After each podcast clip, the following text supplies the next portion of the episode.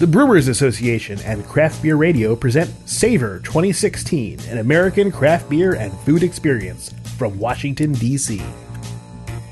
This salon is from Saturday, June 4th.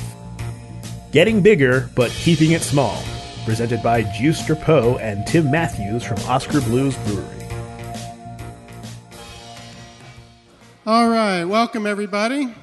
Thank you so much for coming to Savor. My name is Paul Gatz. I'm director of the Brewers Association. Uh, the Brewers Association is the trade association for America's craft brewers, and we are the hosts of Savor. And I'd like to welcome you and thank you all for coming here, and I hope you're having a great time. Um, so, uh, for this salon, it's going to be a lot of fun. It's a real special one on uh, getting bigger but staying small with uh, Juice Drapeau from Oskar Blues Brewery. Uh, now, Got to keep it clean, folks. These are being recorded by craftbeerradio.com. Greg and Nick over here. Uh, if you start cursing, they're going to come after you. Oh, no, no, they won't. Oh, but no. about a week from now, um, you can compare your memory of the session to what was actually said when it shows up on craftbeer.com. Um, also, uh, this is our last uh, uh, salon of the night, and we've got all this glassware from Spiegelau, so take it with you if you want some really nice glassware to take home with you. Um, you know, uh, I've known uh, Juice for a long time. We're former neighbors. We played on the same softball team. Um, great friends, and uh, I'm going to let him tell uh, tell you his story. Now he wants us to be, uh, you know, a conversation. So if you got something to say, just you know, get my attention, and I'll give you the microphone, and you can ask your question into the mic or make your comment, and uh, we'll go from there. So please join me in welcoming Juice Drapeau.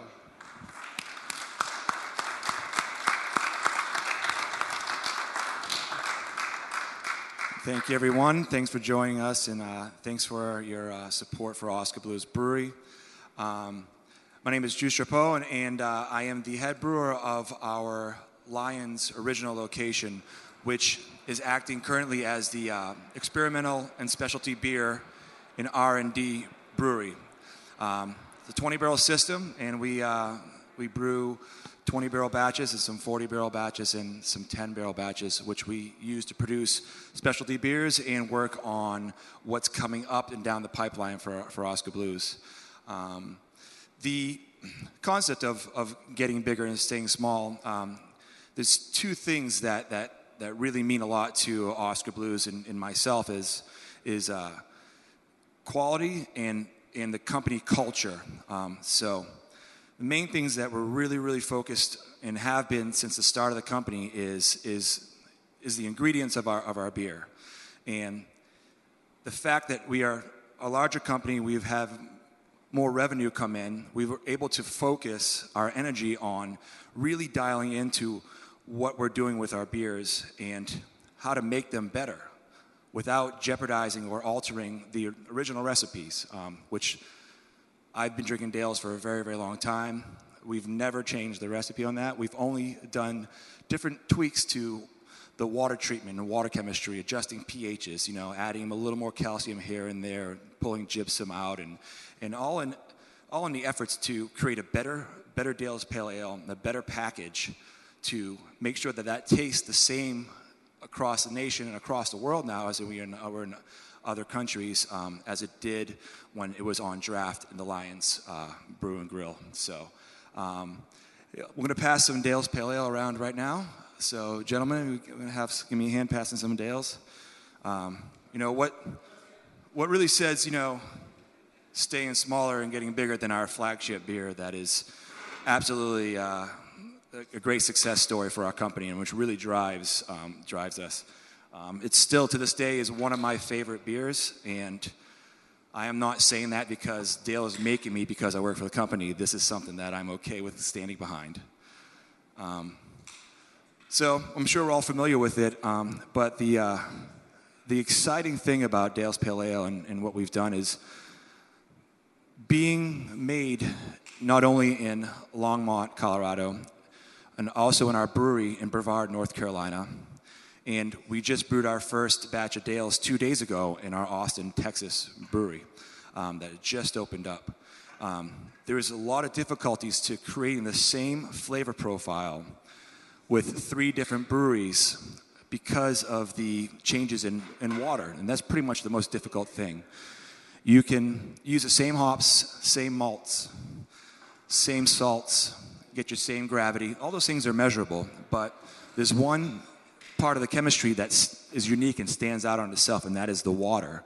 And we started brewing Dales in Brevard, uh, North Carolina, and we noticed there was a, a slight difference in, in the taste of that beer. It was, wasn't very noticeable, but it, paneling them side by side is what we currently do. We, we overnight our beers to each brewery location, and they're included um, during our daily tasting panels. Um, so um, it's extremely important to us to make sure. So we had to figure out how to how to really adjust the pH of the water to, to really dial in the flavor profile that was established when it was made in Lyons originally.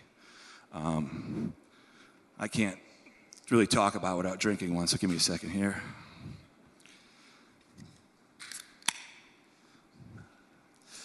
So, and also a couple of fun things that we're doing currently is I've, uh, I've probably made more Dales than anybody in the history of Oskar Blues as uh, I started as a shift brewer and became the lead brewer for our Longmont uh, production facility.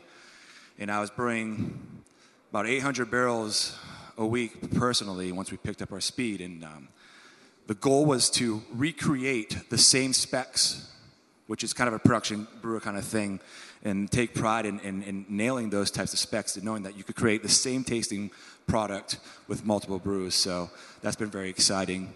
Now in Lyons, I've recently brewed two variations of Dale's Pale Ale. Um, I did a 10 barrel batch of a Centennial dry hopped Dale's Pale Ale. Um, it was only available in, in specialty draft and, and, made it to our restaurants, and some of the beers been out in the marketplace. Um, Centennial is the hop that is used in the Whirlpool. Um, it is not a dry hopped beer, but using the Centennial as a dry hop really, really, really brought out more of the strawberry type hop aromas that you can get in Dales that already exist in there. It's just kind of magnifying um, that, that beer and, and, and, giving it a little bit of a different twist. Um, again, you know, brewing a 10 barrel batch, that's keeping about as small as we, as we, as we do it. Um, and it's amazing because as soon as I smelled that wort um, as was knocking out into the fermenter, I just had flashbacks of overnight brewing and, and remembered what that, what that smell was like. It was really exciting. Um, I just brewed another uh, variation with uh, Dale's Pale Ale with using Cascade and Comet hops as a dry hop. Um, so again, that beer will be ready in a couple weeks and it'll be available in specialty draft, typically at our, lo- our restaurants and uh, select locations. So, um, but uh, cheers. Anybody have any questions about Dale's Pale Ale, I mean, it's an American classic. Um, please feel free. If I don't know the answer, I'm going to come up with something pretty good anyway about it. So. Do you have a name yet for the uh, new version you're working? You'll just you'll just know it as, as a as a dry uh, Centennial Dry Hop Dales or Cascade Dry Hop Dales Pale Ale. So. Why Dales? Why that name? Well, the owner, Dale, uh, yeah. Um, it sounds cool because, of course, it rhymes, but uh, it's uh, an old recipe that was built off a homebrew that he did when he was in college at Auburn. Um, Dale would admit that he's a horrible brewer. He's a restaurant guy, and his passion is behind beer. He just needed someone else to really just kind of take it to the next level. And I always joke at him saying, man, you, you, you wait till Juice's Pale Ale comes out because it's going to blow this beer away. That's the joke we have together. So I'm still working on it. So cool. Um, so sure. What has been the uh, biggest challenge of keeping it consistent when you opened up in North Carolina, and keeping that consistency across the board from when it get, used to get shipped from Colorado to the East Coast, and now you're operating on the East Coast? What, what's been your challenges there? Well, that's a great question because prior to us having fresher beer in, in, the East Coast, all the beer came from Colorado. And we were getting some negative feedback from certain places, like in Phil, around Philadelphia, um, who said that our beer was, was wrong and, and different.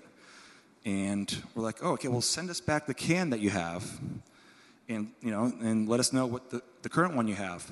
And the problem with that was is they were so used to having old, oxidized Dale's Pale Ale off the shelf. That's what they knew Dale's Pale Ale as. It was hazy, it was oxidized. We said, well, sorry, but we'll replace it with a fresh six pack. So it's all about people's perception of what that flavor profile is. Once they have something in their mind, it's it's hard to change that. So that's why we're now everybody in the nation has pretty pretty good access to fresh beer. I mean, I had a Dale's Pale Ale in the marketplace up here. It wasn't even a month old, uh, which is extremely great for a, beer coming from North Carolina up, up into this region. So that's that's our sales staff is doing a great job with that, and it's also educating the, the consumer um, that this is what you need to expect, and and to set the bar high according to that. So.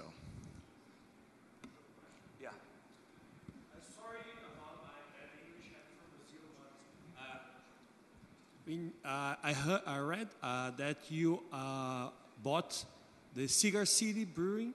Am I correct? Cigar City, that's correct. Yeah, Cigar yeah. City. And I am here because the uh, main uh, thing here is that uh, getting bigger but keeping it small. And so, why did you bought the Cigar City Brewing? Um, Cigar City Brewing um, is good friends of, of the company, and they have similar values and culture like, like Oskar Blues does. Um, one of the things I was mentioning is not only, you know, the, the culture of the company, we, we try to maintain core values of what we started when we were small. They're a company that is similar in their beliefs to make great beer. They're very outdoor enthusiasts, biking, rafting, surfing, you know, and we felt like their, their culture um, really meshed with our culture as well. And we felt that it was beneficial to pr- provide our resources to national distribution and help them grow as a company too. Um, and, let, and letting them do it their way and, and just kind of guiding them and helping them you know, do with, with their growth because they were, they were doing great without us. We just want to be, be a part of that and, and, and help them as well without, without interfering in, in what their process is. I mean, that's cool. All right, so we'll move on um, to the next beer, which is been brewed in Lyons, Colorado for over 10 years and only available on draft. Um, yeah, these are these are all single serving too. So if you can't drink all 32 ounces yourself, you're to have to leave. I'm sorry. But, um, that's that's my size can right there. Um, so the beer is called Priscilla. It is a Belgian wit that is uh, spiced with coriander and orange peel. And it has been a, a staple of our core Lyons brand beer for the last 10 years.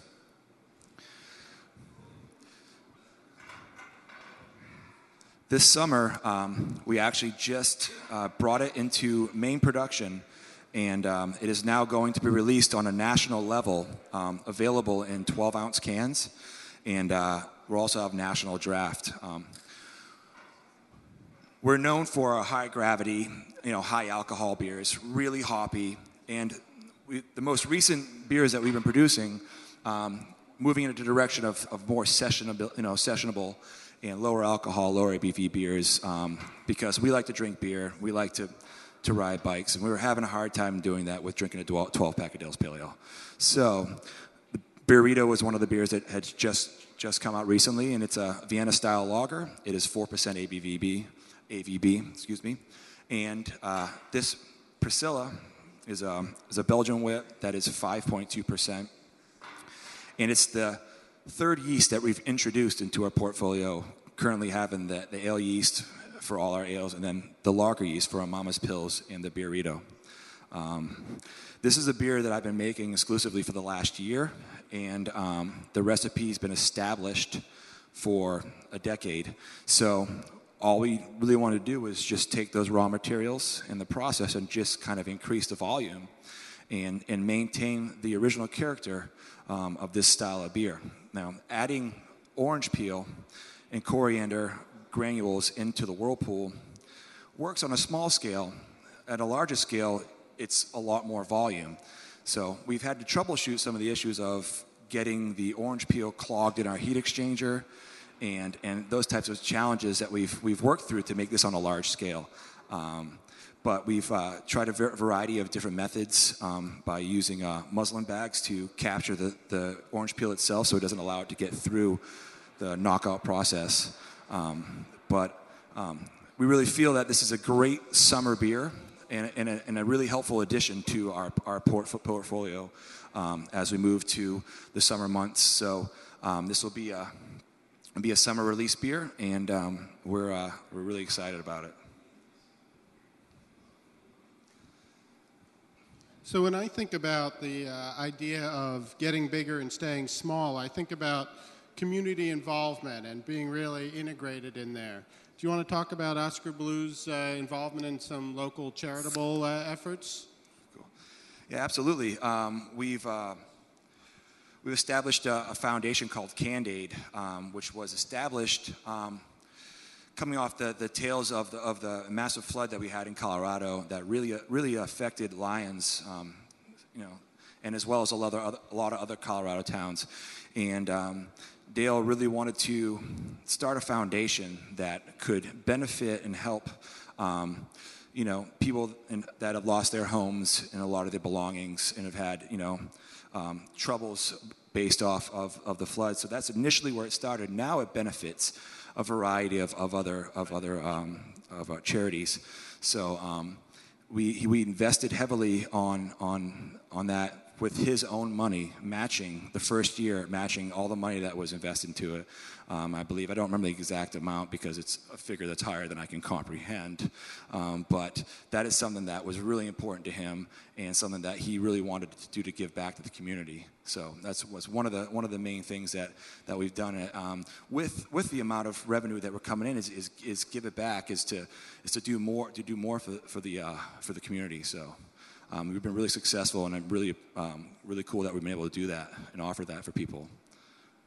Oh, I was just wondering um, why you chose this beer to have a larger can um, than as opposed to a different beer. And you said it had a higher alcohol content than a lot of the other. Uh, no, this is a, a 5.2%. So Priscilla's is, is a little lower than our typical portfolio. The larger can is our crowler. So if you're not familiar with it, it is um, is sold through through um, our Crowler Nation, which is a part of uh, the Oskar Blues company. This is uh, can from a machine that can get beer off a draft and, and seam it right there. The cans that are be released, released on a national level are 12 ounce cans. But since we haven't released it nationally yet and just packaged the first amount, um, this was crowlered off a, ke- a, keg that I had made and that we've been making throughout um, the last 10 years. So um, it's not going to be served in 32 ounce cans, though which would be cool if it did, but uh, yeah, 10, uh, 10 50 and 32 ounces, that's, that's dangerous. Any other questions? Yeah.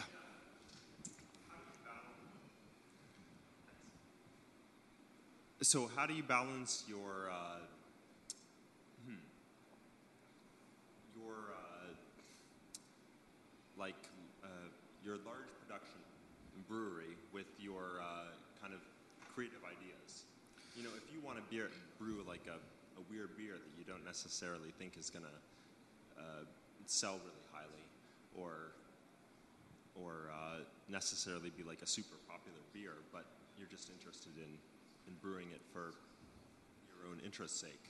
What do you, how do you, how do you balance that with your, uh, with kind of your, your business plan? Well, the the luxury of having a smaller brewery that I currently work at is we're able to do uh, 10 barrel batches, and we, we spend a lot of time on R&D using those smaller batches. You know, they produce, you know, 16 half barrels. We have a variety of restaurants and tap rooms in the local area that can pour them as specialty beers, and that will, will never uh, affect the main production that is coming out of the main productive facility. Um, so they're, they're continuing with our core brand stuff and, and the already approved specialty uh, beer stuff that we've done collaborations. Um, but, you know, currently we're, you know, we're in, in my smaller tanks, we have a, a coffee IPA trial. We have a black IPA trial. Um, I, brewed a, I brewed an unfiltered version of uh, our Deviant, which is a, now a seasonal, so that we could have that beer provided to all our restaurants and for local accounts. So um, you can I have the freedom to play around on, this, on a small scale, and that is separate from what the vision and the production of a large scale it does.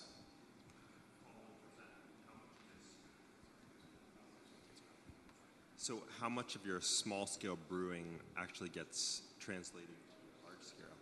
Well, some of the some of the beers are are just true one-offs. It's a, it's an idea that I have that I think would be a good idea.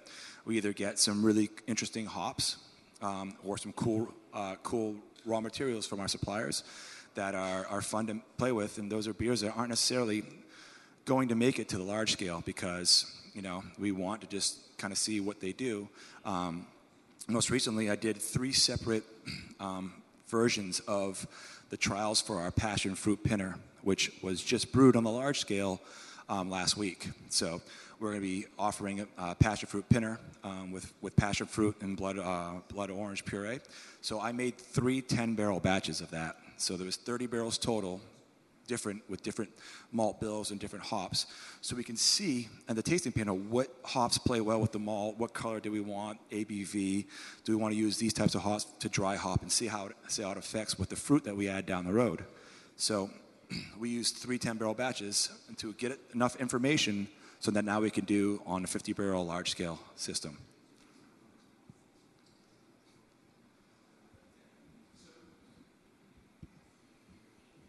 I think your uh, your old chub beer is, is excellent. I was wondering how you guys keep a consistent level of like residual sweetness.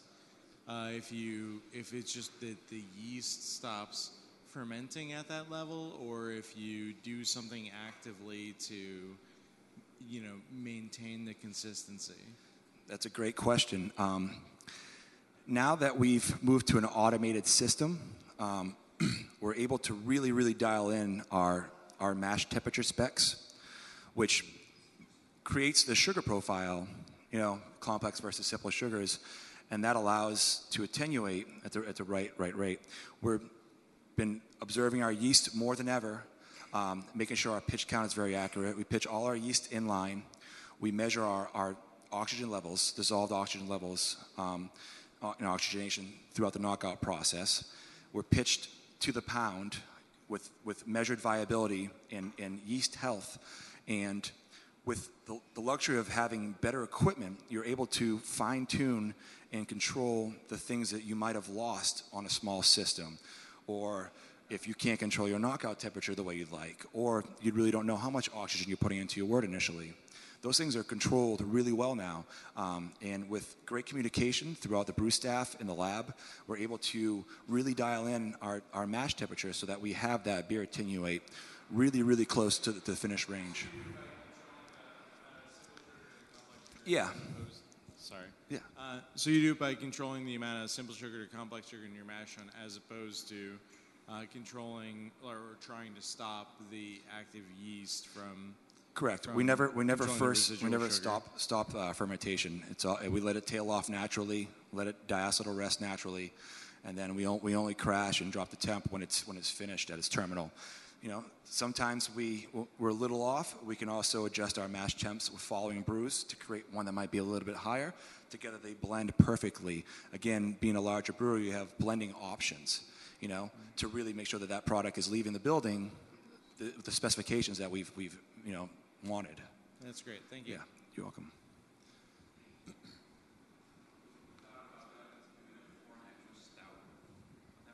For an extra stout. Um, we've recently discussed uh, doing a, a lower ABV uh, stout um, with, with marshmallow. Um, and that was just a conversation that we had at the bar recently, so that has not gone anywhere. So but it was just you know something fun to mention. You know, um, but that's the things we do. Like you know, I've I've been working a lot recently on on hoppy Belgians. I've used a French Belgian yeast, and I've also used um, the same yeast that that creates Priscilla to see what else can we do that's fun with this this type of yeast. You know, and and having great access to uh, raw materials and, and awesome hops um, it's, you know, I've done a, a Simcoe dry hop saison, a, a, Centennial dry hop saison, Galaxy. Um, we've used Citra, Mosaic. Um, so um, I, I'm very lucky to be able to really use great materials that, uh, that the, the larger brewery has access to and, and handcraft those those types of beers and really think, you know, if, if it's going to work out on a large scale. Um, some of the hops react better with Belgian yeast than other, and it's it's all about trial and error. It's all about seeing how it, it ends up on the marketplace. Um, this morning I had a Simcoe saison that I uh, had made it um, at a bar in town, and I was really happy and curious to see how it was going to turn out, and I was pleasantly surprised that it's that it's traveled you know, from a small scale brewery um, because we don't do a lot of filtering. We um, give a good crash time to our beers and remove the yeast a lot, so it still has an unfilled, unfiltered brew pub kind of you know flavor to it, which I, which I really like. I mean, you know, there's there's no filtering or stripping of any type of the of the flavor profile that's in that beer, but patience is what we use to make sure that that beer is is going to be servable in the marketplace. So.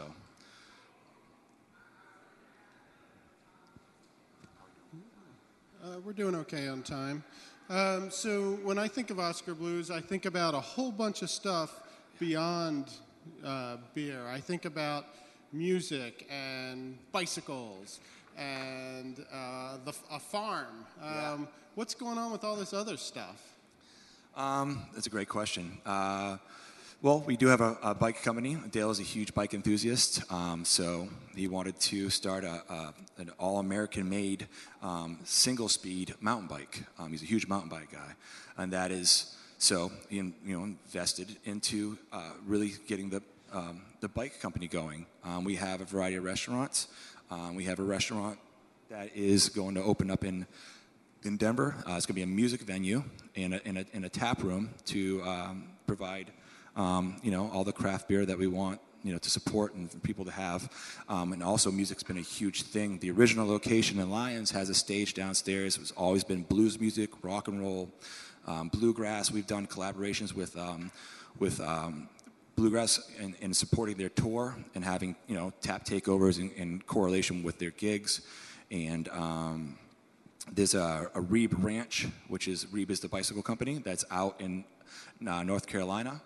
Um, and we've had, um, you know, outdoor event, uh, bike events there, and we um, have done a variety of um, can-only um, beer festivals with music called uh, Burning Can, and uh, it, it's only can breweries that are allowed to participate, and we also uh, Crowler beers for some of the breweries that don't. So we give them access to, to help them get it, their, their foot into the festival. So um, Dale was a huge outdoor. I mean, he's a huge outdoor enthusiast. So um, that's a big, important part of our culture. I mean, I don't run, but a lot of the, a lot of the, they have a running group. All the people that work in the brewery that dare to run and, and jog um, get together and do that and have beers at the bar after, or go on a, a bike ride and then have beers together after. It's play hard, work hard you know, and, and all that stuff comes full, full circle. So.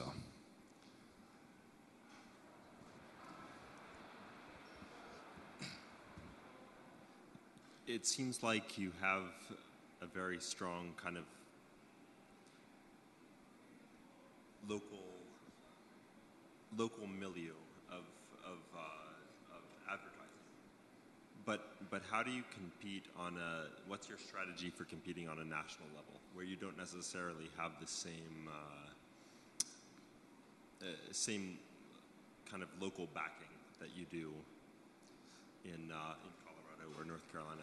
Well, you know, we're, we're fortunate nowadays that uh, social media is pretty much a free marketing network for.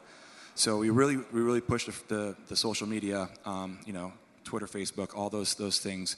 Um, but you know, if we believe is if you make a good product word of mouth is probably the strongest thing that you could you could really use to, to get your product out the door. Um, if people enjoy your beer and enjoy the, the, the culture of, of your your staff, um, you know, we, our sales staff, our national sales staff runs comes through Longmont all the time to make sure that they're still part of the original location, and uh, and we and the same values that we instilled, um, you know, at an early company age. Um, you know, we've done some some marketing. You know, we've have advertisements in, you know, beer magazines and, and on, you know, but it's, you know, we don't have the, the investment capital to do that. So we just believe that good product and good good consumers and spread the word. Uh, you know, and that's the way to that's the way to do it. Have a have a Dales with your friend. So he has one with his, his friend, you know, and it's like, that works. So, uh, you know, back when you guys started up, there really wasn't craft beer in cans. And why would, why? Why? I, I hope, hope I'm correct by saying that. I, I think I've heard five different stories from Dale himself, so we're very good at getting close to the original stories. But in 1997, um, he, was, he was approached either by mail or by someone who was offering a small scale canning line. Um, we were only doing draft at, at the time. And Dale's like, oh, yeah, whatever, you know, he's just, you know, blew it off. And then he started thinking about it. And he's like, how, how cool would that be to really put like a strong pale ale, 6.5% pale ale, in a can to really just say, give an FU to the big, the big companies. Be like, you know, look, look at this. this look, what, look what this is going to do. Um, it was kind of a joke at first to him. And uh, look how funny it is now because um, everywhere we look, we see cans, and, and we've seen the development of the can itself. Um, just become a better package in itself with the glass polymer lining. Um, you know, that's, that's, you know, without the, the availability to be, to be light struck. So, and also being a big outdoor company, we're like, wow, you can fit a bunch of cans in your backpack, you can drink them, you can crush them, and you can pack them out. All our cans say pack in and pack out. Um, they're infinitely recyclable. Yeah. They're infinitely recyclable, and um, you know, it just kind of took off from there, and we we we have no ambitions to to do to do bottles, and um, we kept moving from Dales onto onto Old Chub, eight percent Scotch ale. How funny would that be if that was in a can?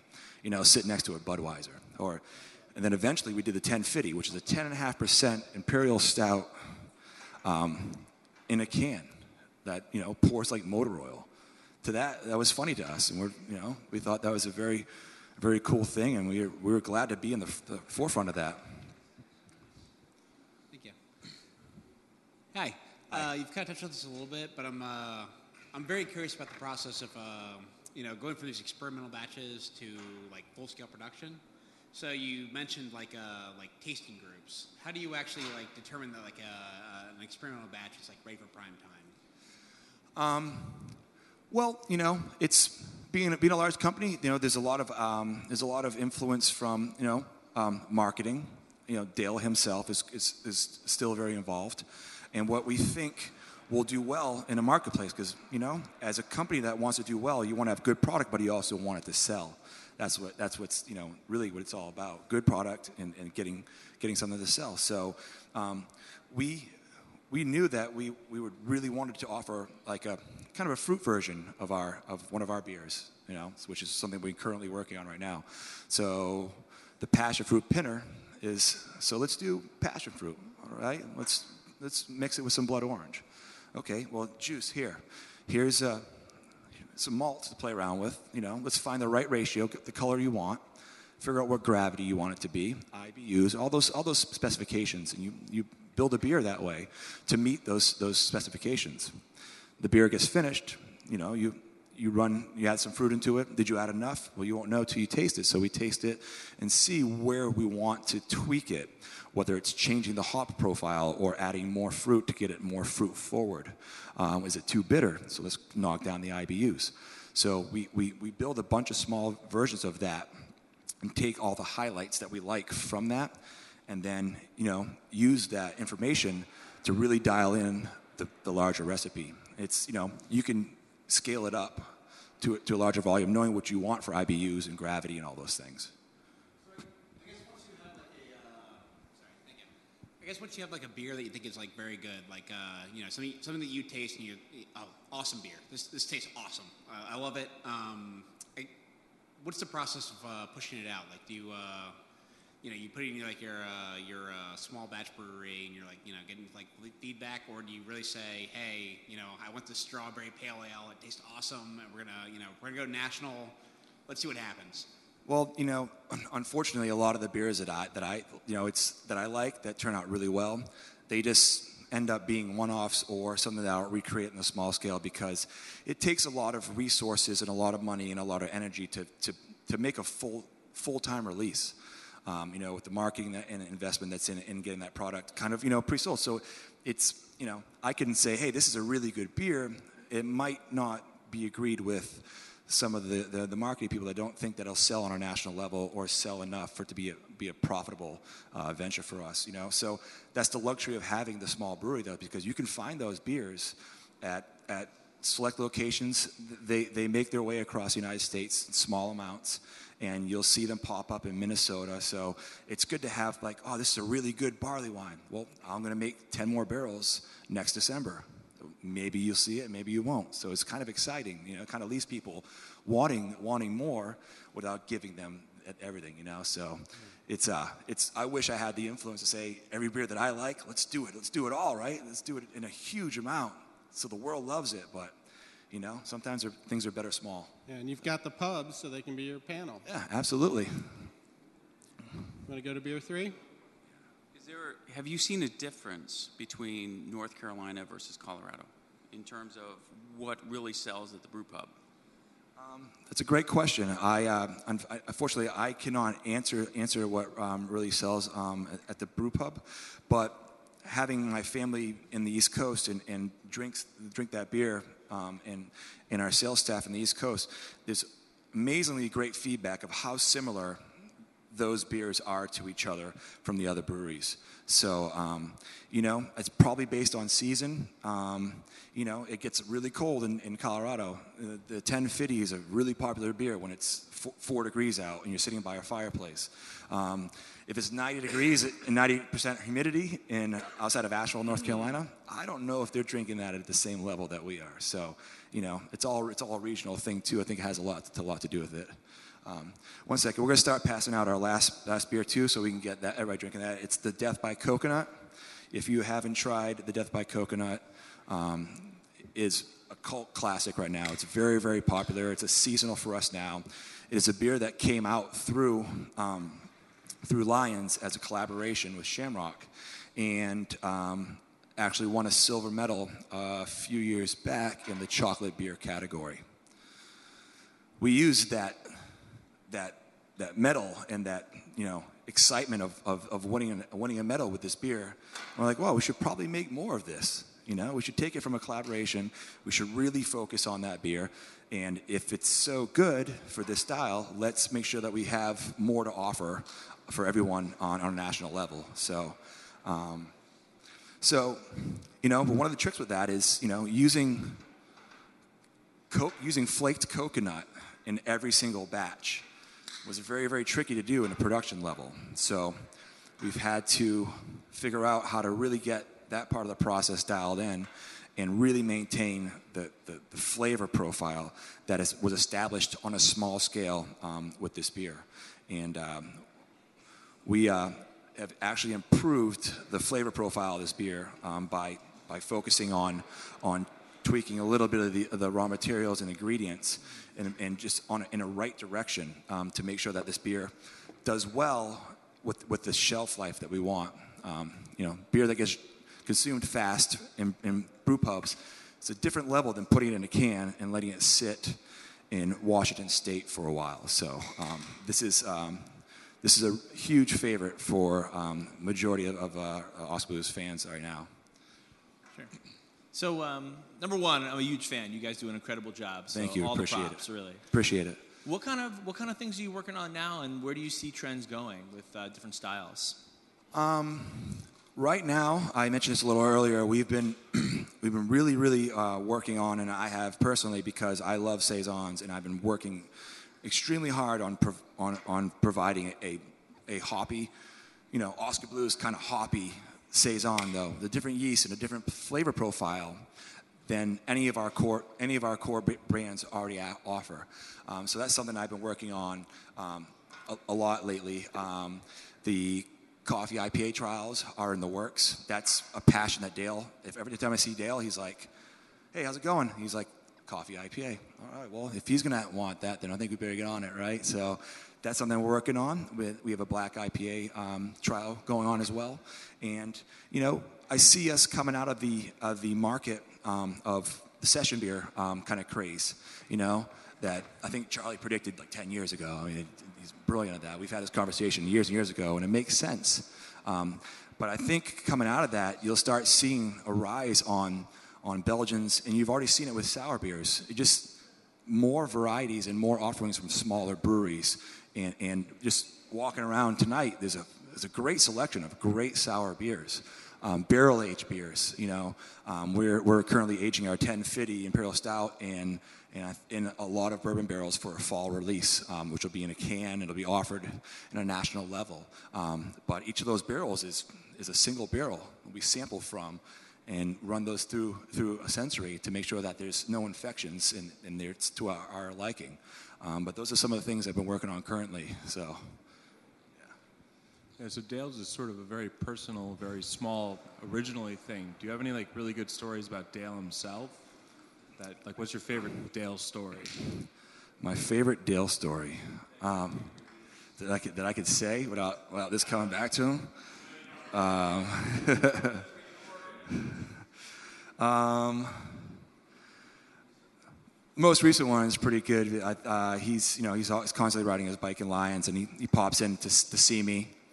And he doesn't really come in to talk. He just comes in to use my bathroom. And uh, I'm always like, you know, what's, what's Dale think about the beers I'm making? You know, and it's, and we started talking about the passion fruit uh, pinner. And he thinks of me as a pretty strong and, you know, uh, juice drinks like man beers, whatever those are, you know? That's the relationship we have, you know? Um, and he's like, I figured you, out of all people, would be the one to say, I'm not going to brew a fruit beer. And I said, know what, Dale? Know what I've come to learn and love about this company is if you say a good amount of yeses, people leave you alone. And it allows me to do something else that's a little more obscure, you know? So um, he just has that, that, that good s- sarcasm. He, he doesn't treat you like you're an employee. He treats you like you're just you're a friend. That's the best thing I could say about the, about the man. I got a Dale story. Good, because I because I've been working for him, and, and I don't really I don't really you know. All right, so uh, back when uh, uh, he first started canning uh, with Brian Lutz, uh, the original brewer, it was a little two uh, banger canning unit. It took them an hour just to do like a case of beer. It was very inefficient. They were losing money on it, and it was, it was like attached to the end of the table with a vice grip. And I'm, I'm watching them, I'm like, okay, that'll never work. That's, that's crazy. And, and then I look over and there's this uh, water fountain, you know, your basic water fountain. You go up, you lean over, you uh, turn, the, turn the handle, and uh, water comes out. It was beer. It, and his, his water fountain was beer. And I thought, that's awfully cool. That was that was one of the first times I went and did a tour of that facility. It was they had uh, 1050 coming out of the bubbler. How refreshing is a 10.5%, you know, um, imperial stout? Um, I guess depends on the person and the time, but yeah, um, he yeah he's just. I'm not saying this because this is being recorded because, uh, but he's just been a great great person to work for, and um, I, I can't have enough good things to say about him and how he treats his company and his employees. What do you guys think of the uh, death by coconut? Who, who hasn't had it before? Raise your hand. Who hasn't had it? Exceptional. Oh. This is fabulous. Cool. Yeah, this is this is um, this is so popular that we turned it into a production seasonal. Um, we made a bunch of it. We put it in cans. We have it available. We had it available in draft, and it just literally disappeared. Like it it it was pre-sold, pre-purchased. Everybody wanted it. It disappeared in the marketplace. So I always reach out to the director of brewing operations, and we talk about what I brew because to fill the 40 barrel tanks, it's got to be something that sells. It's not just a, a, a try this kind of kind of deal. I mean, that's enough product that we got we wanted to sell, so we want to make a little bit of money off of it. So they're like, uh, "Won't you start making Death by Coconut again?" I was like, "This is a very manual. I mean, we we dump liquid chocolate into the top of the tank." We, we, we, we stuff desiccated coconut into sanitary game bags, put them in the bright tank, filter the beer onto the, the, the coconut, rouse it with CO2 to get the coconut and mixed with all the chocolate beer we just added to it. It's, it's a very demanding thing, so it's not my favorite beer to make. You know, the easy ones. People, what's your favorite beer to make? The easiest ones. I don't know, the ones that I don't have to kill myself over. But I ended up brewing 120 barrels recently that is going to be available and for draft, and it's going to make it out into the marketplace.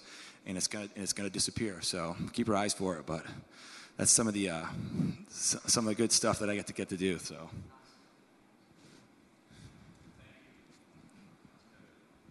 All right, one more. It seems like sour beers have been more and more popular um, recently. That's very true.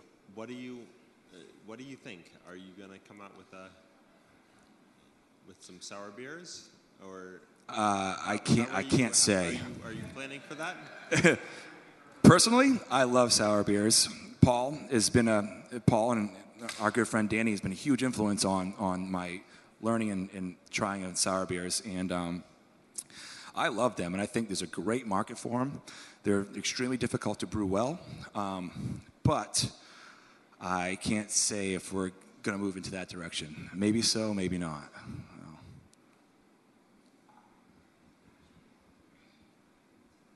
Sort of a general question. So, like, when you when you make a uh, when you're when you're crafting your beers for yourself, and then you have to then like transfer that recipe to the larger scale, and then transfer it to even the larger scale. Like, what are the biggest problems, basically, between like the individual, like what I'm what you're doing in testing, um, and then and then trying to get that same flavor and that same uh, feel then to the larger scale, and then even to the larger scale after that. That's a, that's a great question. So, and, and anybody that's brewed or that you know knows brewers is each system provides its different challenges. So when I left Longmont to go to Lyons, I had to relearn what the system was allowing me to do as far as extract with your mash. I mean, what, how much grain do you need to use to get the amount of sugars that you need, which ends up giving you your alcohol by volume, you know, down the line, you know.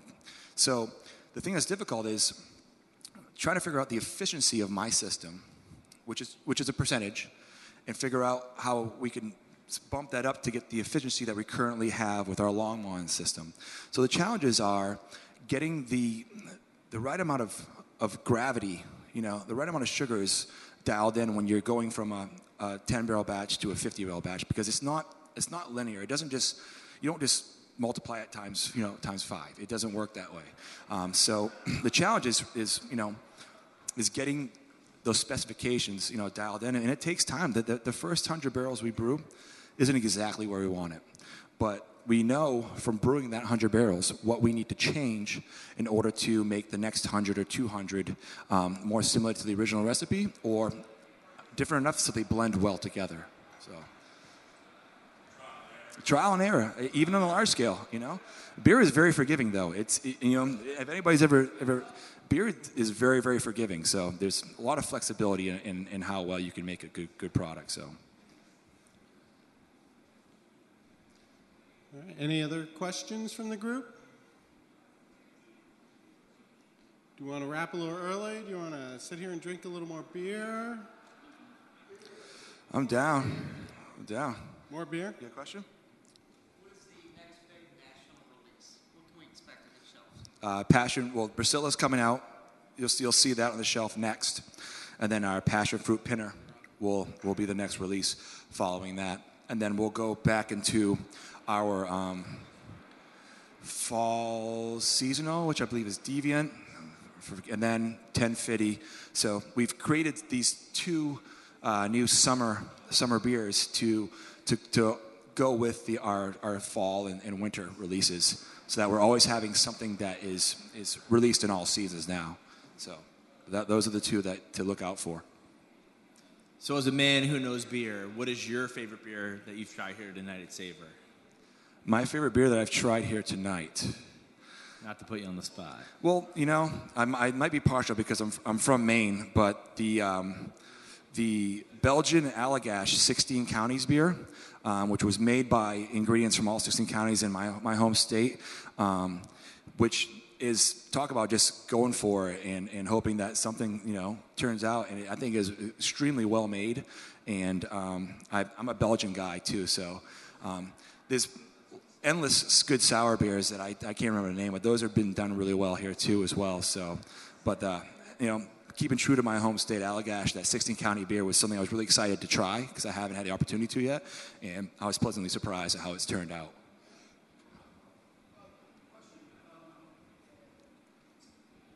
As you're moving to new communities, um, what do you, what do you guys think about the, the political ramifications, like Texas, where you know the, the laws are very restrictive?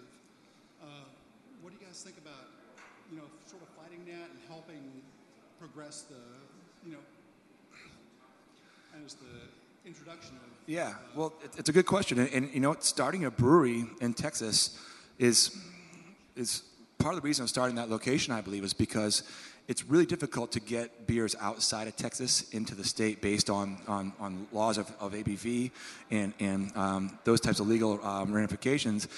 And it's, Texas was already a really big state for us, so. Um, you know, when we established North Carolina, it turned into like our third best selling state just by getting the brewery there. So we figured Texas is already a huge supporter of us, and it's really difficult to get our beers there. I mean, they were they were pushing just our core brand stuff that was approved.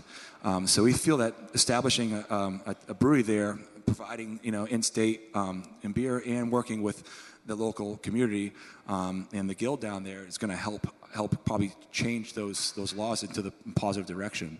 Um, we're, we have one more state to get into. We're going into Montana, and I believe we roll Montana out um, in a week or so.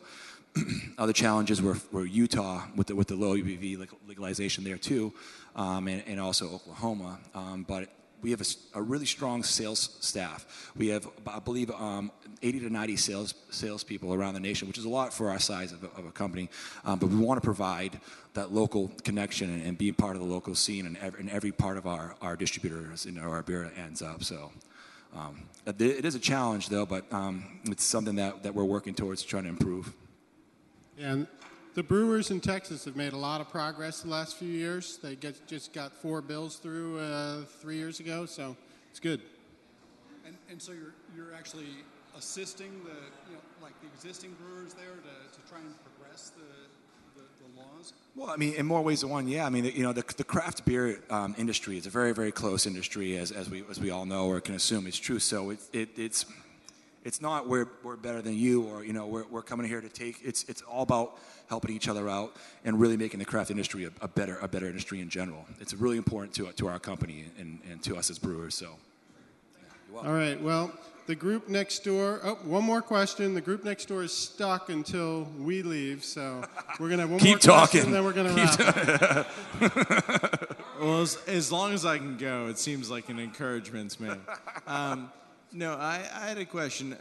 I, I, I'm really impressed with uh, your brewery's ability to make high ABV beers that don't have any like residual burn or like barley wine aftertaste to them. Yeah. And you know, to, to me, that means that you guys do a very good job of controlling the the nutrients and making sure that the yeast isn't stressed. Yeah.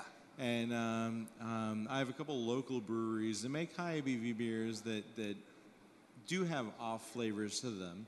And I was wondering how you guys control that. Like, I know, I know it's standard to go through like three to four generations of yeast for a particular batch before you like throw that away and go back to the original generation of yeast or or if you add yeast nutrients. I was wondering how you guys specifically control that aspect of variation. It's a great question. We, um, we had some issues um, as we were growing into a, into a large brewery. We've, we've changed some methods. We've changed our knockout system where before we used to was to transfer the wort through the heat exchanger to the, to the fermenter through the bottom. So when you do four of those in a 200 barrel tank with a 50 barrel system, you're stratifying four different sugar levels of, of wort. So you're getting, we're getting stratification and we're getting, you know, fermentation that was farther along up top and then and then lower on the bottom. So we decided we, we transfer through the racking arm with an up at an angle. So every every knockout mixes the tank's volume and gives us a uniform uh, tank wort in general. So that's that was something that we changed immediately. Oxygenation levels are very very essential. So measuring those oxygen levels, like how much oxygen is actually getting into the wort. So you know making more money, provide us to get better equipment to, to measure that level, um, taking our wort samples and shipping them out to, uh, to a lab to figure out what nutrients were in there. We were just adding a yeast nutrient. Had a variety of different, you know, uh, you know, calcium, manganese, you know, manganese, and magnesium, and all those things were in that. But what was our wort really deficient of? We found that out. We found out it was zinc, calcium. So we added extra levels of zinc and calcium to our beer to really to really give that beer the true nutrients it needs based on our yeast and and gravity stuff. But it was a challenge, and those are the, some of the things that we've changed to, to get to get those beers. It's constant. We're constantly working at. We're constantly sending samples out.